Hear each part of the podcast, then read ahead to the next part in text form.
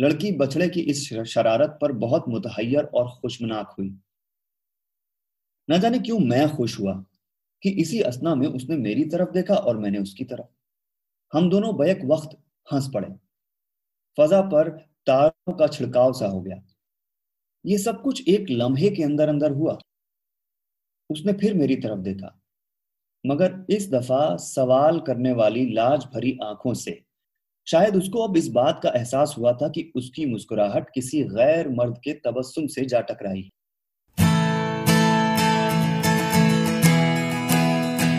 आप सुन रहे हैं कहानी जानी अनजानी, पीयूष अग्रवाल के साथ। चलिए, आज की कहानी का सफ़र शुरू करते हैं।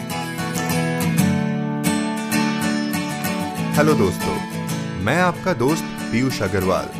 एक बार फिर हाजिर हूँ आपके साथ कहानी जानी अनजानी में। तो कहिए, मॉनसून में बारिश का लुत्फ उठा रहे हैं? बारिश से भीगी गीली मिट्टी, हर तरफ़ छाई हरियाली, कभी तेज, कभी हल्की हल्की पड़ती बूंदों को खुल के जीकर देखिए। और इसके साथ, इस बारिश के मौसम में, मौसम की शरारत का भी मज़ा ज़रूर उठाएँ। जी हाँ, हमारी आज की कहानी है मौसम की शरारत। जिसे लिखा है सादत हसन मंटो जी ने, और जिसे अपने ही अंदाज में सुनाने हमारे साथ हैं हमारे आज के मेहमान, कफील जाफरी। कफील जाफरी बैंगलोर के एक युवा कलाकार हैं।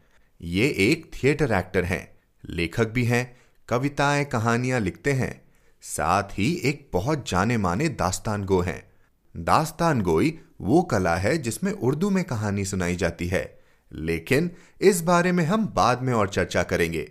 तो चलिए, मिलते हैं कफील जी से और शुरू करते हैं कहानियों का ये सिलसिला।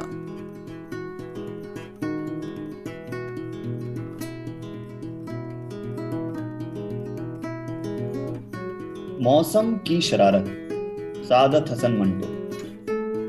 शाम को सैर के लिए निकला और टहलता टहलता उस सड़क पर हो लिया, जो कश्मीर की तरफ़ जाती है। सड़क के चारों तरफ़ चीड़ और देवदार के दरख्त ऊँची ऊँची पहाड़ियों के दामन पर काले फीते की तरह फैले हुए थे। कभी कभी हवा के झोंके उस फीते में एक कपकपाहट सी पैदा कर देते थे। मेरे दाएँ हाथ को एक ऊँचा टीला था जिसके ढलानों में गेहूँ के हरे पौधे निहायत ही मध्यम सरसराहट पैदा कर रहे थे। ये सरसराहट कानों को बहुत भली मालूम होती थी। आँखें बंद कर लो तो यूँ मालूम होता था कि तसव्वुर के गुदगुदे कालीनों पर कई कंवारियाँ रेशमी साड़ी पहने चल फिर रही हैं। उन ढलानों के बहुत ऊपर चीड़ के ऊँचे ऊँचे दरख्तों का एक हुजूम था। बाईं तरफ़ सड़क के बहुत नीचे एक छोटा सा मकान था जिसको झाड़ियों ने घेर रखा था। उससे कुछ कुछ फासले पर पस्त कद झोपड़े थे जैसे किसी हसीन चेहरे पर तिल। हवा गीली और पहाड़ी घास की भीनी भीनी बास से लदी हुई थी। मुझे इस सैर में एक नाकाबिले बयान लज्जत महसूस हो रही थी। सामने टीले पर दो बकरियाँ बड़े प्यार से एक दूसरे को अपने अपने नन्हे नन्हे सींगों से रेल रही उनसे कुछ फासले पर एक कुत्ते का पिल्ला, जो कि जसामत में मेरे बूट के बराबर था, एक भारी भरकम भैंस की टांग से लिपट कर उसे डराने की कोशिश कर रहा था। वो शायद भौंकता भी था, क्योंकि उसका मुँह बार बार खुलता था, मगर उसकी आवाज़ मेरे कानों तक नहीं पहुँचती थी। मैं ये तमाशा देखने के लिए ठहर गया। कुत्ते का पिल्ला देर तक भैंस की टांगों पर अपने पंजे मारता रहा, मगर उसकी इन धमकियों का असर न हुआ। जवाब में भैंस ने दो तीन बार अपनी दुम हिला दी और बस। लेकिन एकाएकी जबकि पिल्ला हमला करने के लिए आगे बढ़ रहा था, भैंस ने ज़ोर से अपनी दुम हिलाई। किसी स्याह सी बड़ी सी चीज़ को अपनी तरफ़ बढ़ते देख, वो इस अंदाज से उछला कि मुझे बेअख्तियार हँसी आ गई। मैं उनको छोड़कर आगे बढ़ा। आसमान पर बादल के सफ़ेद टुकड़े फैले हुए बादबान मालूम होते थे, जिनको हवा इधर से उधर ढकेल रही थी। सामने पहाड़ की चोटी पर एक बड़ा सा दरख्त बड़े बावकार अंदाज में संतरी की तरह अकड़ा हुआ था। उसके पीछे बादल का एक टुकड़ा झूम रहा था। बादल ये लंबा सा दरख्त और पहाड़ी। तीनों मिलकर एक बहुत बड़े जहाज़ का मंजर पेश कर रहे थे। मैं नेचर की इस तस्वीर कशी को बेखुद होकर देख रहा था कि दफतन लॉरी के हॉर्न ने मुझे चौंका दिया। ख्यालों की दुनिया से उतरकर मैं आवाजों की दुनिया में आ गया। मन की आँखें बंद हो गईं, मसामों के कान खुल गए। मैं फ़ौरन सड़क के एक तरफ़ हट गया। लॉरी प्रकार की तरह बड़ी तेज़ी से मोड़ के निस्व दायरे पर घूमी और हाँफती हुई मेरे पास से गुजर गई। एक और लॉरी गुजरने पर मोड़ के अकब से पाँच छह गायें नमूदार हुई जो सिर लटकाए हौले हौले चल रही थी। मैं अपनी जगह पर खड़ा रहा। जब वे मेरे आगे से गुजर गईं तो मैंने कदम उठाया और मोड़ की जानब बढ़ा। चंद गजों का फासला तय करके जब मैं सड़क के बाएँ हाथ वाले टीले के एक बहुत बड़े पत्थर के आगे निकल गया, जो मोड़ पर संगीन पर्दे का काम देकर सड़क के दूसरे हिस्से को बिल्कुल ओझल किए हुए था तो दफतन मेरी नज़रें एक खुदरव पौधे से दो चार वो जवान थी, उस गाय की तरह जवान जिसके पुट्ठे जवानी के जोश से फड़क रहे थे। और जो उसके पास से अपने अंदर हज़ारों कपकपाहटे लिए गुजर रही थी। मैं ठहर गया। वो एक नन्हे से बछड़े को हाँक रही थी। दो तीन कदम चलकर बछड़ा ठहर गया और अपनी जगह पर ऐसा जमा कि हिलने का नाम न लिया। लड़की ने बहुत तेरा ज़ोर लगाया, लाख जतन किए, मगर वो एक कदम आगे ना बढ़ा और कान समेट कर ऐसा खामोश हुआ, गोया वह किसी की आवाज़ ही नहीं सुनता। ये तेवर देखकर लड़की ने अपनी छड़ी से काम लेना चाहा। मगर चीड़ की पतली सी टहनी कार साबित ना हुई। थक हार कर उसने बड़ी मायूसी और इंतहाई गुस्से की मिली जुली हालत में अपने दोनों पाँव ज़मीन पर ज़ोर से मारे और कंधों को जुम्बिश देकर इस अंदाज से खड़ी हो गई, गोया उस हैवान से कहती थी, लो, अब हम भी यहाँ से एक इंच न हिलेंगे। मैं अभी लड़की की इस प्यारी हरकत को मज़ा लेने की खातिर अपने जहन में दोहराने ही वाला था कि दफतन बछड़ा खुद ब खुद उठ भागा। वो इस तेज़ी के साथ दौड़ रहा था कि उसकी कमज़ोर टांगे मेज के ढीले पायों की तरह लड़खड़ा रही थी। लड़की बछड़े की इस शरारत पर बहुत मुतहैर और खुशमनाक हुई। न जाने क्यों मैं खुश हुआ कि इसी असना में उसने मेरी तरफ़ देखा और मैंने उसकी तरफ़। हम दोनों बैक वक्त हंस पड़े। फजा पर तारों का छिड़काव सा हो गया। ये सब कुछ एक लम्हे के अंदर अंदर हुआ। उसने फिर मेरी तरफ़ देखा। मगर इस दफ़ा सवाल करने वाली लाज भरी आँखों से शायद उसको अब इस बात का एहसास हुआ था कि उसकी मुस्कुराहट किसी गैर मर्द के तबस्सुम से जा टकराई। वो गहरे हरे रंग का दुपट्टा ओढ़े हुए थी कि उस पास की हरियावल ने अपनी सब्ज़ी उसी से मुस्तार ली है, उसी से उधार ली है। उसकी शलवार भी उसी रंग की थी। अगर वो कुर्ता भी उसी रंग का पहनती तो दूर से देखने वाले यही समझते कि सड़क के दरमियान एक छोटा सा दरख्त, यानी पेड़, उग रहा है। हवा के मुलायम झोंके उसके सब्ज दुपट्टे में बड़ी प्यारी लहरें पैदा कर रहे थे। खुद को बेकार खड़ी देखकर और मुझको अपनी तरफ़ घूरते पाकर वो बेचैन सी हो गई और इधर उधर यूँ ही देखा जैसे किसी का इंतज़ार कर रही फिर अपने दुपट्टे को संवार कर उसने एक तरफ़ का रुख किया, जिधर गायें आहिस्ता आहिस्ता जा रही थी। मैं उससे कुछ फासले पर बाएँ हाथ पत्थरों के पास खड़ा था जो सड़क के किनारे किनारे दीवार की शक्ल में चुने हुए थे। जब वो मेरे करीब आई तो गैर इरादी तौर पर उसने मेरी तरफ़ निगाहें उठाई।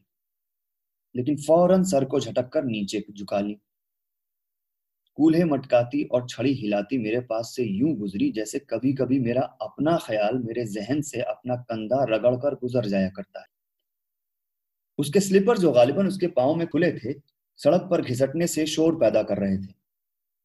थोड़ी दूर जाकर उसने अपने कदम तेज किए और फिर दौड़ना शुरू कर दिया। बीस पच्चीस गज के फासले पर वो पत्थरों से चुनी हुई दीवार पर फुर्ती से चढ़ी और मुझे एक नज़र देखकर दूसरी तरफ़ कूद गई। फिर दौड़कर एक झोपड़े की छत पर चढ़कर मुंडेर पर बैठ गई। उसकी ये हरकत, यानी यानी मेरी तरफ़ उसका तीन बार मुड़ मुड़ कर देखना, क्या उसकी मुस्कुराहट के साथ मेरे तबस्सुम के कुछ जर्रे तो चिमट कर नहीं रह गए थे?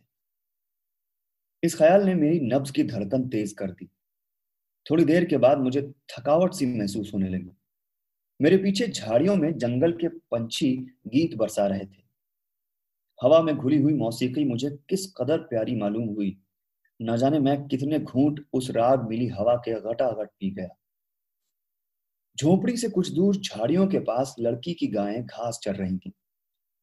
परे पथरीली पगडंडी पर एक कश्मीरी मजदूर घास का गट्ठा कमर पर लादे ऊपर चढ़ रहा था। दूर, बहुत दूर एक टीले से धुआँ बल खाता हुआ आसमान की नीलाहट में घुल मिल रहा था। मेरे आगे पीछे पहाड़ियों की बुलंदियों पर हरे हरे चीड़ों और सांवले पत्थरों के चौड़े चकले सीनों पर डूबते सूरज की जर्री किरणें स्याह और सुनहरे रंग के मखलूत साए बिखेर रही। इतना सुंदर और सुहाना समा था। मैंने अपने आप को अजीम उशान मोहब्बत में गिरा पाया। वो जवान थी। उसकी नाक उस पेंसिल की तरह सीधी और सुतवा थी, जिससे मैं सत्र लिख रहा हूँ। उसकी आँखें मैंने उस जैसी आँखें बहुत कम देखी। उस पहाड़ी इलाके की सारी गहराइयाँ उनमें सिमट कर रह गई थी। पलकें घनी और लंबी थी। जब वो मेरे पास से गुजरी थी तो धूप की एक लर्जा शुआ उसकी पलकों में उलझ गई थी। उसका सीना मज़बूत और कुशादा था। उसमें जवानी सांस लेती थी। कंधे चौड़े, बाहें गोल, गदराहट से भरपूर, कानों में चांदी के लंबे लंबे बुंदे थे। बाल देहातियों की तरह सीधी मांग निकाल कर गूथे हुए थे, जिससे उसके चेहरे पर वकार पैदा हो रहा था। वो झोपड़े की मटियाली छत पर बैठी अपनी छड़ी से मुदेर कूट रही थी और मैं सड़क पर खड़ा था। किस कदर बेवकूफ़ हूँ? एकाएक मैंने होश संभाला और और अपने दिल से कहा, अगर कोई मुझे इस तरह उसको घूरता हुआ देख ले तो क्या कहे? इसके अलावा ये क्यों कर हो सकता है? ये क्यों कर हो सकता है? जब मैंने इन अल्फाज पर गौर किया तो मालूम हुआ कि मैं किसी और ही ख्याल में था। इस एहसास पर मुझे हँसी आ गई और यूँ ही एक बार उसको और देखकर सैर के कस्द से आगे बढ़ा। दो ही कदम चलकर मुझे ख्याल आया, यहाँ बटोत में मुझे सिर्फ़ चंद रोज कयाम करना है। क्यों ना रुखसत होते वक्त उसको सलाम कर लू? इसमें हर्जी क्या है? शायद मेरे सलाम का एक आध जर्रा उसके हाफिजे पर हमेशा के लिए जम जाए। मैं ठहर गया और कुछ देर मुंतजर रहने के बाद मैंने सचमुच उसको सलाम करने के लिए अपना हाथ माथे की तरफ़ बढ़ाया। मगर फ़ौरन ही इस अहमकाना हरकत से बाखबर होकर हाथ को यूँ ही हवा में हिला दिया और सीटी बजाते हुए कदम तेज कर दिए। मई का गर्म दिन शाम की खुनकी में आहिस्ता आहिस्ता घुल रहा था। सामने पहाड़ियों पर हल्का सा धुआँ छा गया था, जैसे खुशी के आँसू आँखों के आगे एक चादर सी तान देते हैं। उस धुनलके में चीड़ के दरख्त तहते शऊर में छिपे हुए ख्यालात मालूम होते थे। ये एक ही कतार में फैलते चले गए थे। मेरे पास की एक झाड़ी पर एक मोटा सा कौवा अपने स्याह और चमकीले पर फैलाए सुस्ता रहा था। हवा का हर झोंका मेरे जिस्म के उन हिस्सों के साथ छूकर, जो कपड़ों से आज़ाद थे, एक ऐसी मोहब्बत का पैगाम दे रहा था, जिससे मेरा दिल इससे कबल बिल्कुल ना आशना था। मैंने आसमान की तरफ़ निगाहें उठाई और मुझे ऐसा महसूस हुआ कि वो मेरी तरफ़ हैरत से देखकर कहना चाहता है, सोचते क्या हो? जाओ, मोहब्बत करो। मैं सड़क के किनारे पत्थरों की दीवार पर बैठ गया और उस, उसकी तरफ़ डरते डरते देखा कि मबादा कोई रहगुजर सारा मामला ताड़ जाए। वो उसी तरह सिर झुकाए अपनी जगह पर बैठी थी। उसे इस खेल में क्या लुत्फ आता है? वो अभी थकी नहीं। क्या उसने वाकई दो बार मेरी तरफ़ मुड़कर देखा? क्या वो जानती है कि मैं उसकी मोहब्बत में गिरफ़्तार हूँ? आखिरी सवाल, किस कदर मजाहका खेज था, मैं झेप गया। लेकिन इसके बावजूद उसको देखने से खुद को बाज ना रख सका। एक मरतबा जब मैंने उसको देखने के लिए अपनी गर्दन मोड़ी तो क्या देखता हूँ कि उसका मुँह मेरी तरफ़ है और वो मुझे देख रही है? मैं मखमूर हो गया, नशे में चूर हो गया। मेरे और उसके दरमियान हालाँकि फासला काफ़ी था, मगर मेरी आँखें जिनमें मेरे दिल की बसारत भी चली आई थी, महसूस कर रही थी कि सपनों का घूंघट काढ़े वो मेरी तरफ़ देख रही है, मेरी तरफ़ मेरी तरफ़।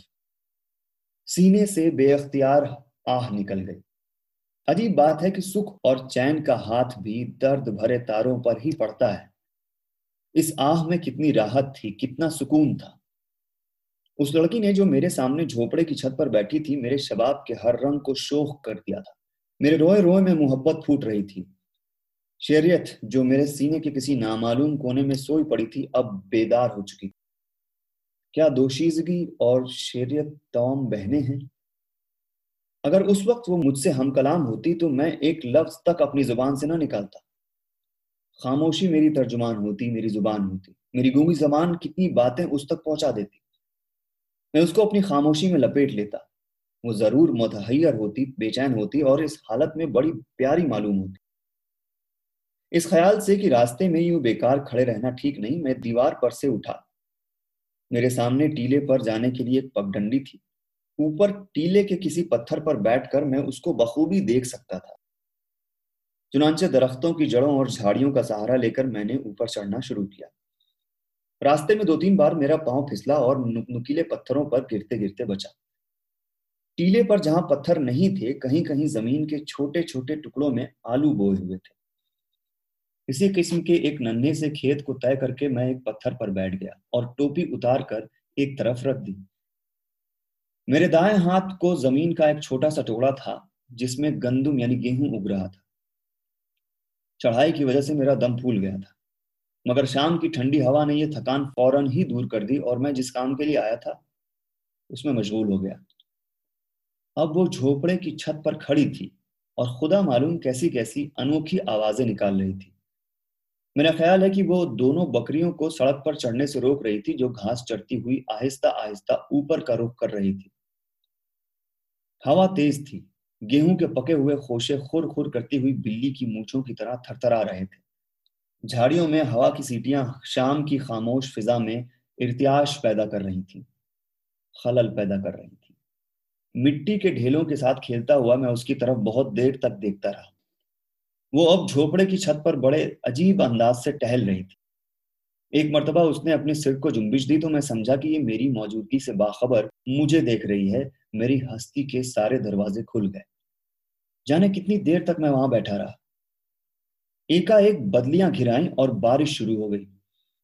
मेरे कपड़े भीग रहे थे, लेकिन मैं वहाँ से क्यों कर जा सकता था, जबकि वो वहीं छत पर खड़ी थी। इस ख्याल से मुझे बड़ी मसरत हासिल हुई कि वो सिर्फ़ मेरी खातिर बारिश में भीग रही है। यकायक बारिश तेज हो गई। वो उठी और बगैर मेरी तरफ़ देखे हाँ मेरी निगाह उठाए बगैर छत पर से नीचे उतरी और दूसरे झोपड़े में दाखिल हो गई। मुझे ऐसा एकाएक महसूस हुआ कि बारिश की बूंदें मेरी हड्डियों तक पहुँच गई।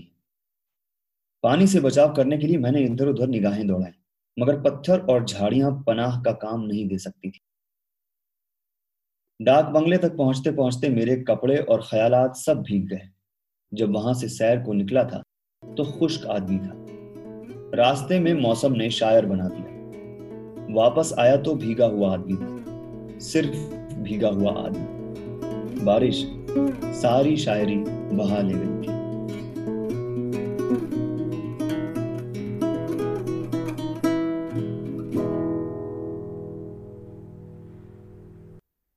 तो कैसी लगी आपको कहानी? मंटो की बाकी कहानियों से बहुत हटके थी ना? कफील जी मैं तो ये समझ ही नहीं पा रहा था कि कब आप कहानी पढ़ रहे हैं और कब कोई कविता। आपने मंटो की इतनी सारी कहानियों में से यही क्यों चुना? कहानी जानी अनजानी के सुनने वालों के लिए। तो एक आम इंप्रेशन ये है कि मंटो बहुत डार्क लिखते हैं। बहुत डार्क लिखते थे। फॉर एग्ज़ाम्पल कुछ और कहानियाँ हैं जैसे टिथवाल का कुत्ता टोबा टेक सिंह जिसमें एंड बहुत आ, बहुत ज़्यादा दर्दनाक है। और ऐसी बू में है या खोल दो या फिर ठंडा गोश्त, ये सब बहुत आपको झिझोड़ देती हैं, इतनी डार्क है। तो लगता है कि इम्प्रेशन ये है कि जैसे मंटो सिर्फ़ वैसी ही कहानियाँ लिखते थे, जबकि कितनी और बेहतरीन कहानियाँ हैं जो कि उन्होंने लिखी हुई हैं। जो हमारे इमोशंस होते हैं वो सिर्फ़ एक तो होता नहीं तो नवरसा होता जी. है नौ बड़े इमोशंस होते हैं। उसमें से एक है विभत्स। तो विभत्स में मंटो ने बहुत लिखा है और बल्कि जाना उनको जाता है विभत्स के लिए जबकि उन्होंने बहुत सारा श्रृंगार भी लिखा है। तो जो कहानी मैंने पढ़ी वो श्रृंगार में आती है कि इतना इतना हुस्न है उसके अंदर इतनी खूबसूरती है। और वो खूबसूरती दोनों है एक तो नेचर की भी खूबसूरती है दूसरी जो एक लॉज ऑफ़ अट्रैक्शन वाली खूबसूरती वो भी तो मैं चाहता हूँ कि जो लेसर नोन कहानियाँ हैं जिनमें उतनी ही खूबसूरती है, उतना ही वज़न है, उतनी इंटेंसिटी है, लोगों को वो भी पता चलनी चाहिए। जी हाँ कहानी जानी अनजानी में भी हमारी यही कोशिश रहती है कि हम उन कहानियों को लोगों तक पहुँचाए जो उन्होंने नहीं सुनी हो या बहुत पहले सुनी हो। क्योंकि किसी लेखक की सिर्फ़ सबसे प्रसिद्ध कहानी जानना कुछ ऐसा है जैसे कि किसी बड़े एक्टर की सिर्फ़ सुपरहिट मूवी देखना। मैंने जब मंटो के बारे में पढ़ा तो पता चला कि उनके बहुत आलोचक रहे हैं, खासकर क्योंकि वो पार्टीशन के एकदम खिलाफ थे। क्या ऐसा कह सकते हैं कि इसलिए भी उनकी डाक कहानियाँ ज़्यादा जानी जाती है? जो मैंने आपको बताया कि सादत हसन मंटो की जो डार्क स्टोरीज हैं, वो ज़्यादा पॉपुलर हैं। उसका रीजन एक ये भी है कि वो उन्होंने सबसे आखिर में लिखी ज़िंदगी के सबसे आखिर में। सिर्फ़ तिरालीस साल की उम्र में उनकी डेथ हुई। तो 1955 में ही died he was not happy जिस तरह से पाकिस्तान के हालात थे वो बिल्कुल खुश नहीं थे। हम्म आपके हिसाब से उनकी कहानियाँ बाकी लेखकों से कैसे अलग है? मंटो की एक सबसे बड़ी बात जो मैंने समझी है पढ़ी है वो ये कि हर राइटर का अपना एक सेल्फ फिल्टरिंग मैकेनिज्म होता है कि वो हमेशा ये सोचता है कि पढ़ने वाले को ये चीज़ पसंद आएगी कि नहीं आएगी ये मैं सही अल्फाज यूज़ हाँ, कर रहा हूँ कि नहीं कर रहा हूँ। मंटो का वो कोई फिल्टरिंग मैकेनिज्म नहीं था।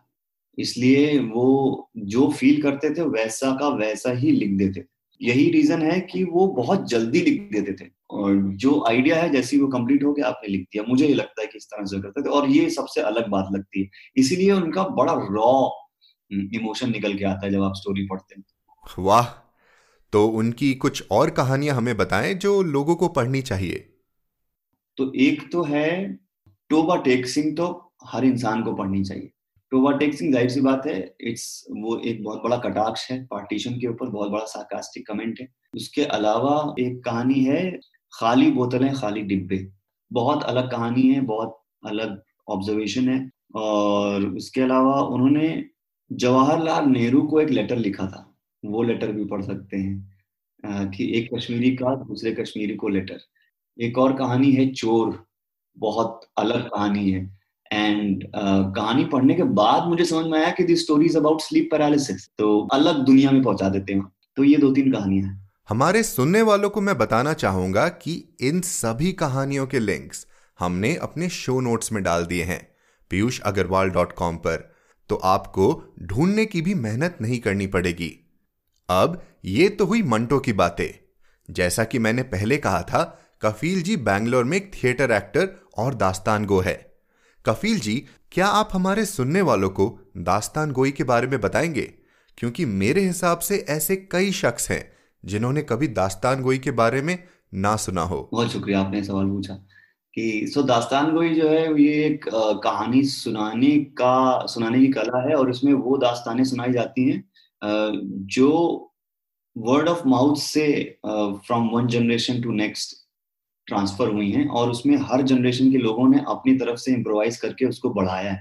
इन दास्तानों में जो सबसे ज़्यादा बड़ी अलग बात है वो ये है कि इसमें फैंटेसी बहुत होती है। इसमें जादुई दुनिया है, जादूगर हैं और कलाकार हैं उसके अंदर अयार हैं। अयार जो मतलब बेसिकली वो एक्टर्स हैं जो मेकअप करके अपना रूप बदल लेते हैं और जो दुनिया क्रिएट होती है, जिस दुनिया में सारा कुछ हो रहा है, खासकर दास्तान जो एक पर्टिकुलर स्टोरी सुनाई जाती है, दास्तान अमीर हमजा उसमें जो स्टोरी उसमें जो दुनिया है वो बहुत जादुई दुनिया है कि उसमें जादूगर लोग जादूगर और अयारों के बीच में लड़ाई हो रही है।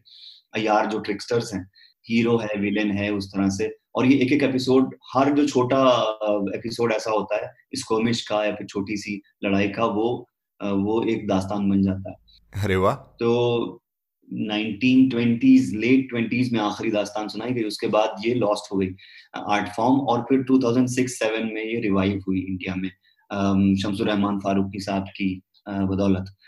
बस यही है कि दास्तान गोई परफॉर्म करने का जो अंदाज है वो बहुत ग्रैंड होता है बहुत एक्सप्रेसिव होता है क्योंकि that is the demand of story कि आप जब स्टोरी सुना रहे हैं तो आप आप, आप सूत्रधार भी हैं आप कैरेक्टर भी हैं और आप कुछ भी बन सकते हैं उसके अंदर। तो एक्टर की जो क्वालिटी होनी चाहिए, गीले आटे जैसी या फिर गीली मिट्टी जैसी, कि कोई भी शेप ले ले, वो दास्तान गोई में बहुत निखर के आती है।